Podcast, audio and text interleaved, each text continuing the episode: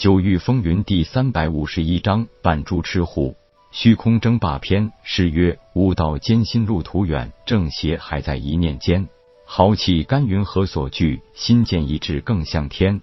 一天侠九域，一域同九界，各有法则，互有相约。在诸天、诸域、诸界之间，更有着无尽虚空领域。这里看似虚渺无序，但自有它自己的规范法则。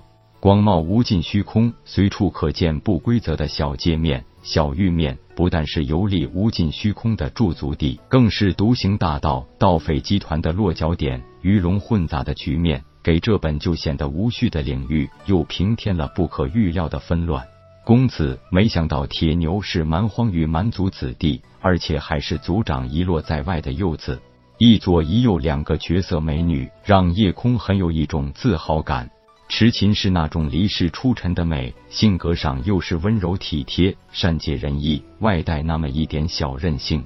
香儿是一种浑然天成的美，性格上更是随和善良、小鸟依人，外带那么一点小呆萌。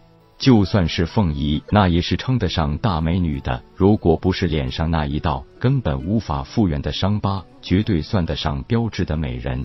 那道疤是出自一个化虚境强者之手。那其中饱含着空间法则之力，是很难复原的。除非炼丹水平达到更高的境界，炼制出所谓的神丹，否则根本无法恢复。女人都是爱美的，凤仪也不例外。但曾经的漂泊经历没有让她消沉，反而更加激励了她，必须找到小姐，完成使命。如今使命完成，自己留在小姐身边不再是助力，是有些成了累赘。所以在离开太虚宗，进入无尽虚空后，他选择了离开，他自己回清明域了。飞行在茫茫无尽虚空，那是一件多么枯寂无味的事情。夜空有美相伴，自己尚不觉得，其实这不知道会羡慕死多少人。无尽虚空领域实在太浩大，就算飞行舟全速行驶。最近的两个小界面之间也需要一个月以上的时间。这蛮牛如今的实力，在太虚九域可以横着走。这次回家族也算是衣锦还乡了。池琴掩嘴一笑道：“公子忘了吗？这黑牛那一身装扮，回到家族恐怕会被人误认为是猎户回乡呢。”香儿也娇笑道：“是啊，主人。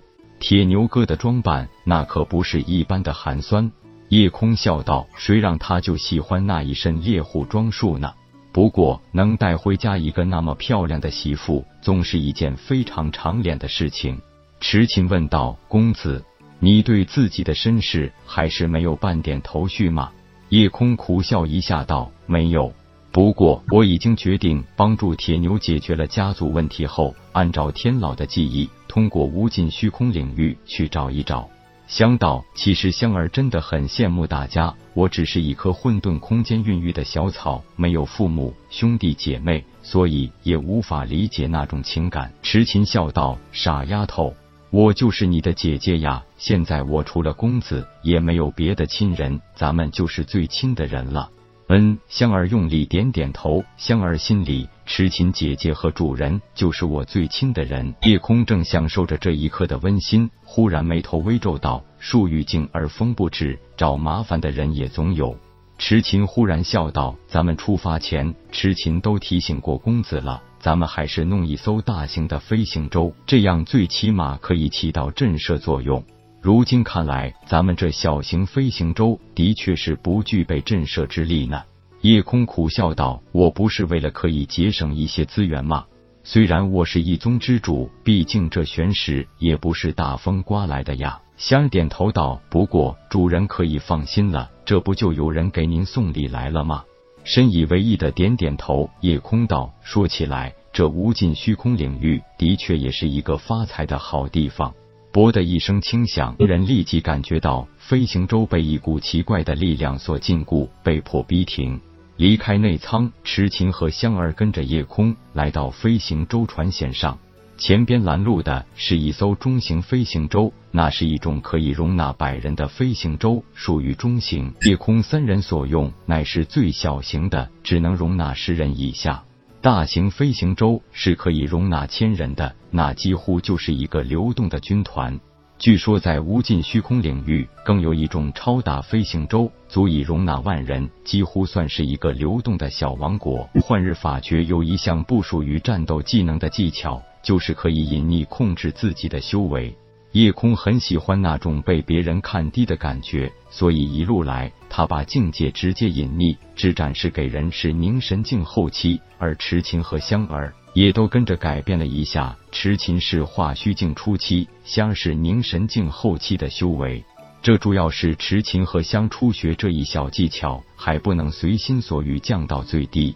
夜空毕竟有多年修炼经验，就算直接展示成一个金丹境武者，也不在话下。可是虎人也不能太假，能够进入这无尽虚空，最少也应该是凝神境武者。小子来到这烈火城，就要守烈火城的规矩。发话的是一个化虚境中期的大汉，身边两侧十几人拥簇着，境界凝神境初中后期不等，更有一两个化虚境初期的。既然这伙人出现在这一个虚空小界面外围，不是这所谓的烈火城地头蛇，那就是趁火打劫的流匪。夜空故作姿态，小心翼翼的问道：“小子初来乍到，不知道烈火城有什么规矩，还请大人指教。”看着他唯唯诺诺的样子，化虚境中期大汉面露得意之色道：“嗯，你小子还算老实，不妨告诉你，我乃是这烈火城城主座下四大使者之一。凡是想进入烈火城的人，每人都需要缴纳一百玄石的入城费。”夜空笑道：“一百玄石，应该的，应该的。”这么痛快的答应，让大汉以及这些手下更是得意。然而，夜空眯着眼睛，接着笑着道：“可是小人并没有打算进城啊！”这话说出口，大汉脸色顿时就变了：“你小子这是找死啊！”说话还带大喘气的：“你逗我呢？”哇呀！大汉被气得一声大叫：“你找死！”这是拿大爷我开涮呀！夜空笑道：“我只是路过，一直没有说过要进城啊。只是大人你说的要进城费，可这与我不进城的有什么关系呢？”